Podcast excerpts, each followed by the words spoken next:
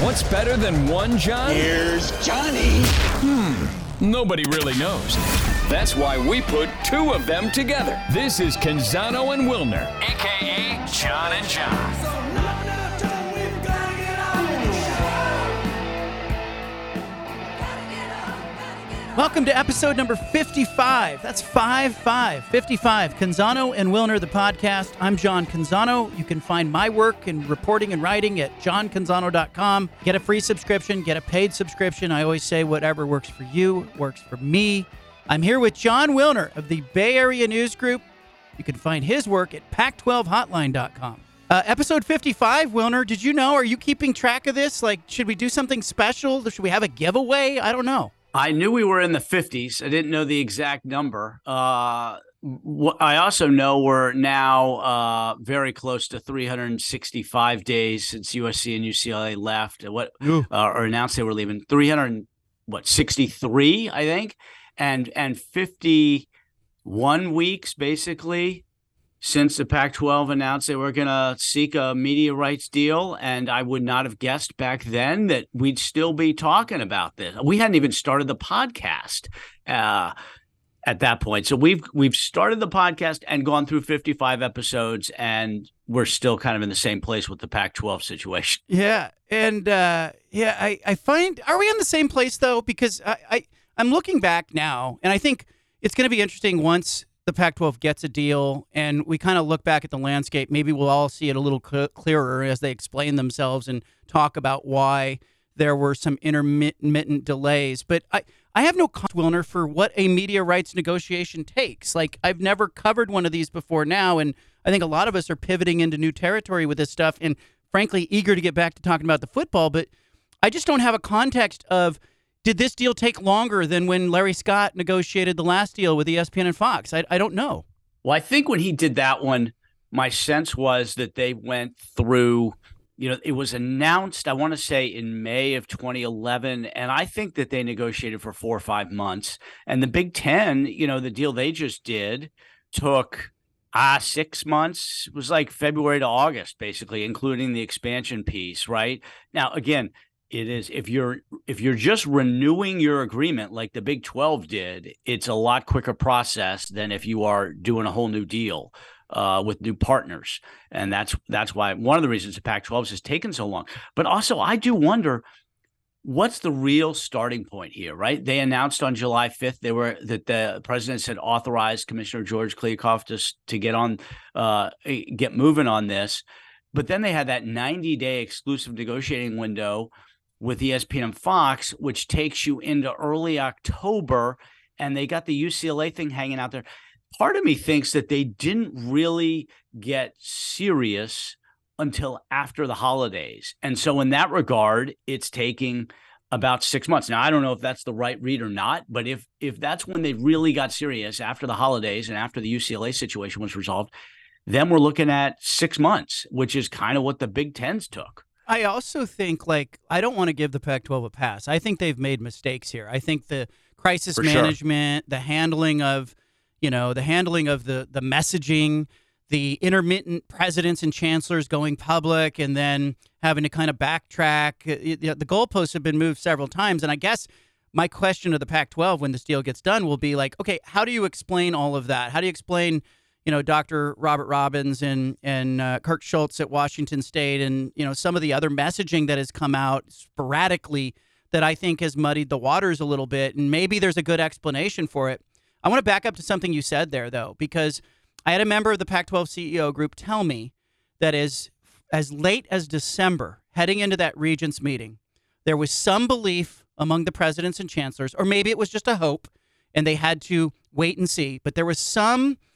There was some hesitation in moving along before knowing what the status of U C L A was going to be. And in fact, they were asking media partners to model deals going into that December Regents meeting that included U C L A as part of the conference.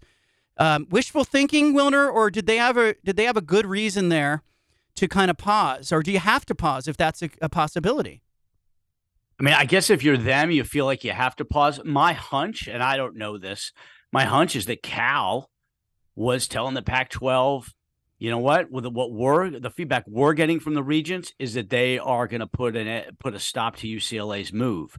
Now, it, even if that's true, you have to wonder, was that the feeling throughout that entire five month period, or was there a point at which it became clear that they were going to let U C L A go? My sense is that there was a meeting in November in San Francisco of the regents right before Thanksgiving, that at that point it became pretty clear that that, that they were not going to stop U C L A. But I'm guessing that Cal internally uh, had reason to think that that it, there might be uh, U C L A might not be able to go, and they're telling the Pac twelve that. So that's how that was the explanation. I don't know if it's true or not, but that would make the most sense if, in fact, they they thought that there was a chance U C L A even, was going to get stopped. Or, yeah, or even if it was a Hail Mary chance, do you at that point go, hey, at least we need to know when Mary comes through, because we don't know what we're doing. You know, we don't know what we're getting on third down if we don't know what happens on second down. So I, I guess maybe they pump the brakes there. But again, no messaging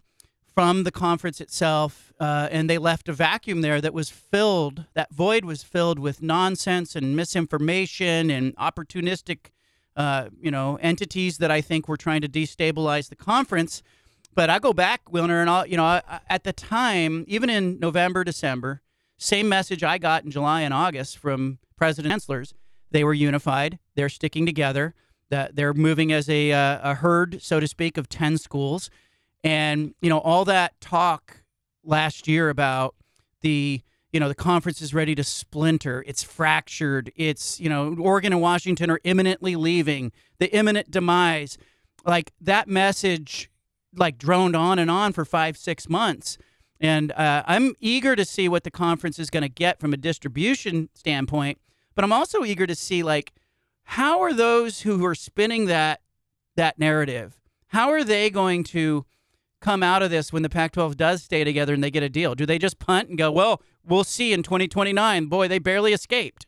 Yeah, the accountability factor on reporting. Yeah, you never know how that's. Yeah, I don't think you never know. I don't know. Uh, is there accountability? Will the will the public hold that group accountable, or will they just sort of understand that in twenty twenty-three, this is what happens? People chase clicks. People throw things out without having sourcing and. You know, because I think the Pac twelve will come out eventually when they get a deal, and they'll go, hey, you know, we were unified all along, right? That'll be the message, even though they, they haven't had much in the way of messaging. Yeah, and it's it's an interesting kind of confluence of events, right? Because you've got the time this has taken, fifty-one weeks or whatever it is, and you've got the social media aspect of it, and then you've got an adversary, right, which is a different dynamic in, in this realignment situation. The Big twelve is served as an adversary, whether it's the conference directly or it's it's uh, media advisors, Endeavor, that have pushed uh, to try to fracture the, the Pac twelve. They've pushed a narrative with the media, whether it's true or not. That is a new dynamic to this whole thing. And when you add in the time that it's taken, there's this void that has been filled with uh, a, a lot of negative P R for the Pac twelve.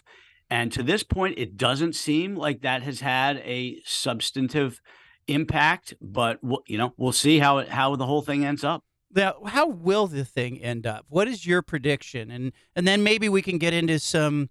some, you know, wild uh, kind of, hey, worst case scenario, best case scenario, extreme scenarios that could happen. But let's go back to, you know, gun to your head, Jon Wilner, where where do you think they end up? You know, that's a good question. I, I thought that uh, before the Big twelve's deal in October, that the Pac twelve was going to get mid to high thirty millions per school per year. And now with the Big twelve deal, I think the Pac twelve will end up with very high twenties to low to mid thirties. I've thought all along that those two conferences are within ten percent of each other. Uh, I've written that numerous times. If you do ten percent below the Big twelve, you're at like, I don't know, twenty-nine, twenty-nine and a half. And if you do ten percent above the Big twelve, you're at like thirty-four, thirty-five. I just think that's, that's the range, and it'll be a mix uh, in terms of partners. I think pro- I'd guess Apple and E S P N. I think that there's there's almost no chance, despite what's been reported, there's almost no chance that E S P N will not have Pac twelve football uh, in the next contract cycle. Uh, just that is, uh, I just think that's not that's not reality. E S P N needs that Saturday night window. They're going to also want access to some some big games uh, during the day. So I'm going to say E S P N and Apple. I'm going to say within ten percent of the Big twelve. And then the interesting pieces, and I'll I'll let you chime in here too, and we should talk about this. The interesting pieces also to me are, what is the kickoff selection policy between twelve-day, six-day, or something else? How many night games are there going to be? How many Thursday and Friday games are going to be? What is the impact of the contract going to be on the campus environment on Saturdays? Because I think that's a big deal to the presidents and their stakeholders. And I, th- I, I'm guessing the conference is doing what it can to improve the campus environment, which obviously uh, kickoff time and selection windows are a huge part of that. Yeah, I, th- I think that's fascinating. That may be a motivating factor. We've heard some of the constituents um, over the years bellyaching about, you know, kickoff times, especially like in places like Utah and Pullman late in the season where you get some weather. Um, and then the windows definitely hurt season ticket, you know, attendance in some places. And yep. and it's an annoyance for people, too, not knowing when the games are going to kick off. And I think some of some of the initial motivation from inside that Pac twelve C E O group when they started the negotiations, I did hear some squawking about, hey, we're going to get better control of kickoff times. And but I don't know if they ended up there. Then in the end, the dollars probably matter more to them than anything. And it, it's a dollars and distribution thing. And I think that equation has not changed from the beginning. Uh, although what we've seen, I think, in the last year is a real normalization of streaming. E S P N Plus coming out and saying that they're going to end up all streaming with their E S P N content one day, and could be two, three years from now. Uh, Apple gets the M L S deal and then really looks good doing it. Like the production quality of that is is fantastic. And and then uh, you get the N F L, not just with Amazon, but streaming a a playoff game and N B C Universal. And then, you know, YouTube comes in and gets the Sunday ticket. And so all of a sudden there's this movement towards streaming that happened while the Pac twelve was negotiating. So I think that may affect this deal, because my sense is that, you know, as much as, you know, the Pac twelve wants to be forward-thinking, I agree with you. I think E S P N is is got to be part of this deal. I think we've heard that from some different people who are in the room, that they uh, they value the the glow of the E S P N shoulder programming and all that propaganda during the playoff ranking release, you know, weekly deal that E S P N does, and you don't get you don't get that propaganda without being a partner of E S P N. That's the reality of. of that world. And so I think, you know, I, and I, again, it could be as little as one game a week, Wilner, like just one game on E S P N a week, I think is enough if it's the right game. And E S P N has the pick of the games. And so then you can get those, those programs that we all expect to be ranked early in the season, some exposure there. And I think that would be enough. Uh, I also think a- Apple's a likely player here. Like we've talked about this. I don't think it's going to surprise anybody if Apple ends up with the Pac twelve network's content. And in addition to, you know, the football games, they get basketball games and they get some other sports. And then I'm going to go one further. Like I was repeatedly told throughout the process that Fox was still involved. And some other media members said, no, Fox is not involved. I went back and checked with the sources again. They said, no, Fox is actually talking about their Thursday and their Friday night windows. They they needed inventory there. So I think uh, my hunch is it's Apple. It's E S P N. It's a light sprinkling of Fox. If there is an Amazon presence, maybe it's in lieu of the Fox games. I don't know if Amazon would be interested with their Thursday night football games and taking on additional, you know, weekly games, or maybe they use it as a promotional tool. Uh, I don't know, but uh, I think that's going to be the blend. The number I keep hearing is that the Pac twelve will beat the thirty-one point six million dollars average, you know, distribution that the Big twelve conference put out there. You know, uh, that uh, you know that number is actually lower than thirty-one point six in the Big twelve's uh, in the Big twelve's uh, media deal. That includes this year, that that thirty-one point six. So it includes Texas and Oklahoma as part of the conference when you do the averaging. But it's really closer to twenty-nine and change. But I still think, you know, I am being told. I keep asking, will you beat thirty-one point six? Are you confident you're going to beat thirty-one point six? People in the room continue to tell me that they feel good about that. and that getting within range of that number is a layup. So, and that was, when I first started hearing that, Wilner, it was early March. So anybody who said they didn't see numbers, I'm highly skeptical. Maybe they didn't see numbers on a contract. Maybe it's not official numbers, but they were getting numbers, weren't they? There's no way they weren't getting numbers by March, right? And there's no way the presidents are going to agree to uh, hammer out the language in a grant of rights deal if they are completely blind to what the deal is going to be. They got to run multi-billion dollar campuses. They're not going to be bothered to take some kind of flyer on a media deal that they haven't they haven't seen any any numbers on, and and take the time to deal with the grant of rights piece. And so it's all set up. And if the uh, I think if the if the official offers come in with what the conference expects, then they'll just sign the grant of rights and and d- deal with expansion and and and move forward. What, what about the length? Uh, you never of the know. Deal? You what, never know, though. Could, what, right? Something could happen. Final. I mean, maybe the some, final bids aren't what they. Something expect. Could happen to any of us. But let, what about yeah. the length of the deal? The Big Ten's deal is up in twenty-nine slash thirty. The S E C, I think, is twenty thirty-one. The A C C is twenty thirty-six. When does the Pac twelve want to go back to market? Oh, I think they would want to go back to market in twenty-nine. Wouldn't you? I mean, I, that's I think that's been part of the plan all along. So they could do they could do a five year deal, uh, something like that, or they could do like an eight or nine year deal that's got to look in after five. Right? There's mo- a lot of ways that you can, you know, uh, set up uh, option clauses in contracts. So, but I, I have to imagine they're not going to get caught in the same situation they were with the current contract, which was twelve years, no early outs. Uh, That's just not going to happen. And nobody's going to do that anymore. Nobody's going to sign a deal like the A C C did or like the Pac twelve signed, you know, twelve years ago. I also think that if you're the Pac twelve, you're really going to be watching what happens with the expanded playoff, because in the case of Oregon and Washington and maybe Utah as well, because Utah as a two-time conference champion has to, uh, you know, be interested in, hey, when we get to the playoff, we win this conference again. What, you know, what is that going to mean? What's that bottom line going to mean? I think um, getting to the playoff and what those distributions end up being, if they are uh, uneven, as you know, has been reported, um, I think it's going to be a major incentive for teams maybe to stay in their respective conferences. That goes for the Big twelve as well, because why would you want to go and compete against Ohio State and Michigan and U S C in the Big Ten? And will that cause Oregon and Washington to go, you know what, we ended up far better off because we can regularly access the playoff from where we are? Which do you think is more likely, Pac ten or Pac fourteen?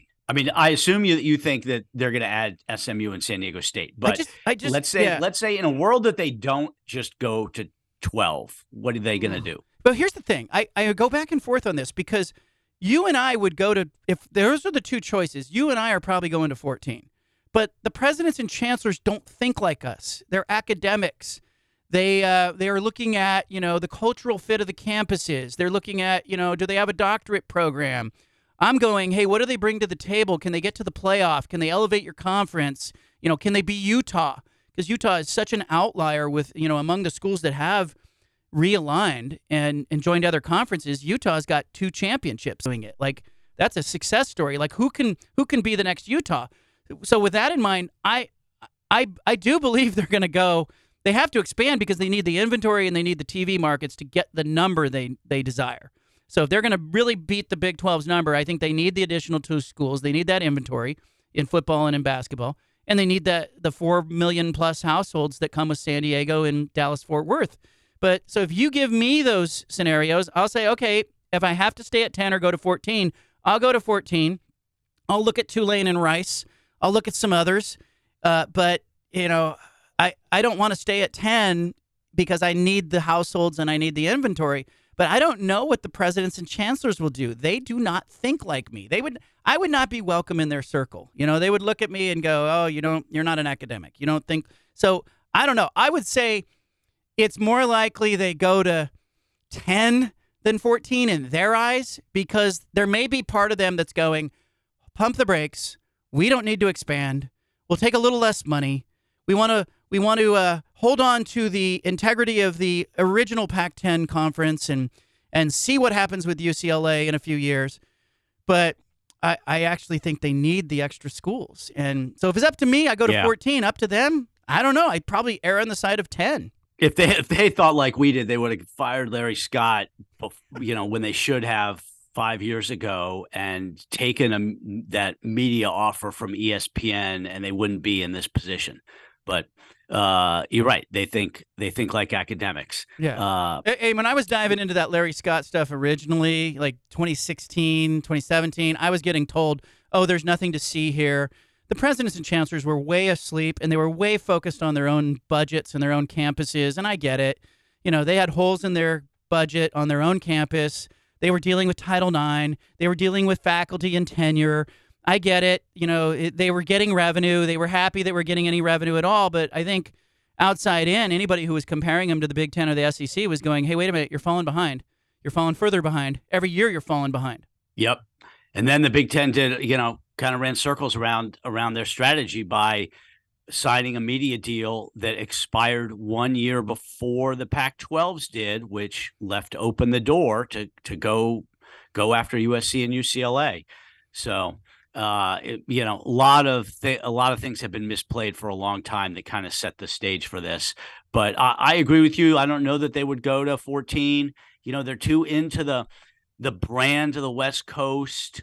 Uh, the the geographic alignment, those those sort of things. But uh, certainly, I think they have to, and I think this is going on behind the scenes, right? And I, and I, I want to get into maybe some extreme scenarios with you here in a minute. But to me, the the overarching approach that they need to take with this media deal is not what is going to be best for the conference in year one and year two of this new deal. So basically, the twenty-four and twenty-five football seasons, they need to structure a deal to have the Pac twelve well-positioned at the end of the decade when this whole process starts all over again with media rights negotiations. What can they do to make sure Pac twelve is in the best negotiating position possible on July first of twenty twenty-nine or on twenty thirty? Right. And so they got to figure that you almost have to re-engineer it. OK, what's our ideal situation then? What do we do now to put us in that position? Right. And I think that that may be one reason they're looking at S M U. And we've talked about this. If you if you can get S M U up to being competitive at the Power Five level for your next round of negotiations with the Dallas market, you know, that's a that's a chip that that could have some value to it. But I, I think that that's the way they've got to look at it. And And which leads me to my next question for you. What do you think are some unlikely scenarios maybe that could be in this deal that we haven't thought of, nobody's thought of, but will make people say, huh, that's pretty smart in terms of the future uh, of the conference? I think, uh, look, I you can't change, you can't really control your television market growing. And that's the first thing is like these expansion decisions are made. You know, when you grab the L A market, that's a major win for the Big Ten. It's a major loss for the Pac twelve. You can't make Pullman and Corvallis and Eugene and Tucson and Salt Lake City grow uh, exponentially if you're the Pac twelve. You can't force that. But what you can control are, are the things that matter in college athletics. And, and first and foremost, it's football. I think you continue to stress investment in football, uh, hyper investment in football. And, you know, I was told when U C L A and U S C left, I reached out to Martin Jarman, the U C L A A D, and I talked to him about, you know, what will the schools in the Pac twelve do when they're funded at, you know, a fifty percent level relative to the Big Ten? Like, how can, how can they compete? And he pointed out that, you know, the the the savings, the you know, the cost savings wouldn't happen in football. It'll happen in other non-revenue generating sports, that the Pac twelve teams will continue to invest in football because that's what pays the bills.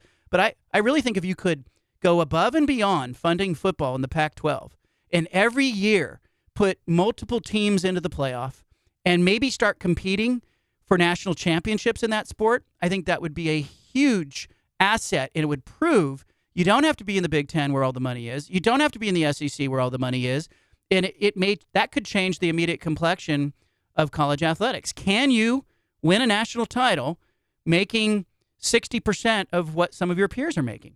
Well, Clemson, is the best example uh, and their long run of success with with media with with much less revenue than teams in the S E C and Big Ten, right?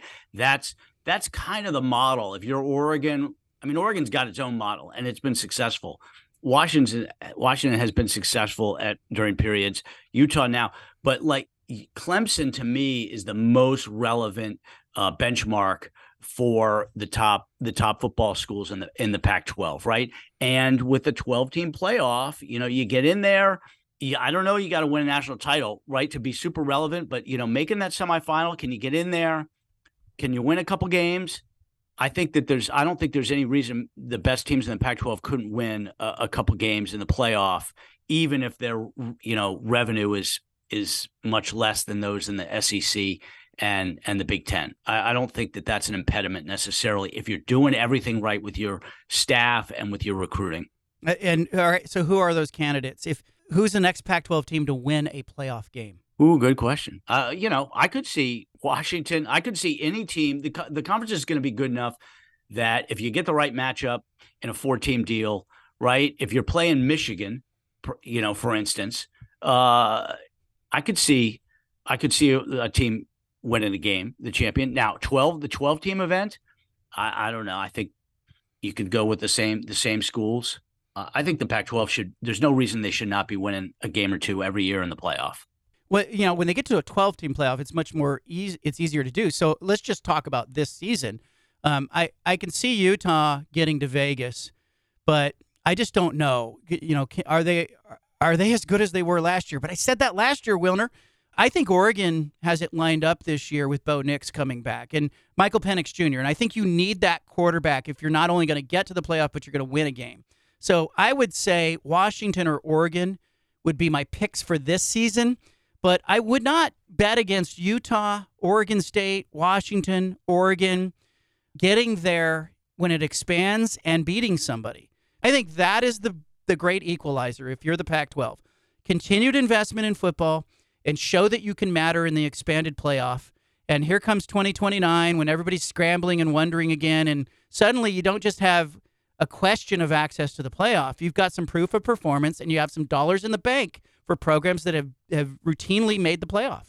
And, you know, in, in that setup, it's like Pac twelve, let's say Pac twelve champ is the home team in a six versus eleven opening round or seven versus ten opening round. You that that is an advantageous position to be in. And those games are going to be such gigantic events on, on the campus for the entire campus for fundraising, for, uh, you know, branding and, and applications that that's, you know, that's the underlying reason that I think the expanded playoff is going to play such a role in kind of holding the Power Five structure together for a while is because everybody wants to get in the playoff and everybody wants to host one of those games. Right. And if you're the Pac twelve, you do that every year and you, you win or two, uh, a game or two.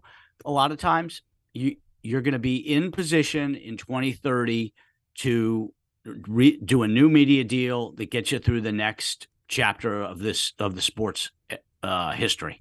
Yeah, I'm going to ask you something else, too, because in talking about San Diego State and S M U, and I know a lot of Aztec fans and Mustangs fans listen to this podcast. They've picked it up, and you know they're hopeful they're going to get into the Pac twelve. But S M U's collective, the Boulevard, I talked with the the head of the collective. They said they, um, you know, they uh, have consulted with their consultants, and they have done their homework on where their collective fits in the Pac twelve, and they told me that they believe they would be behind only Division Street. You and I talked in the last episode about how quickly they could compete. Do you think the N I L collective is a factor in the eyes of the presidents and chancellors, positive or negative?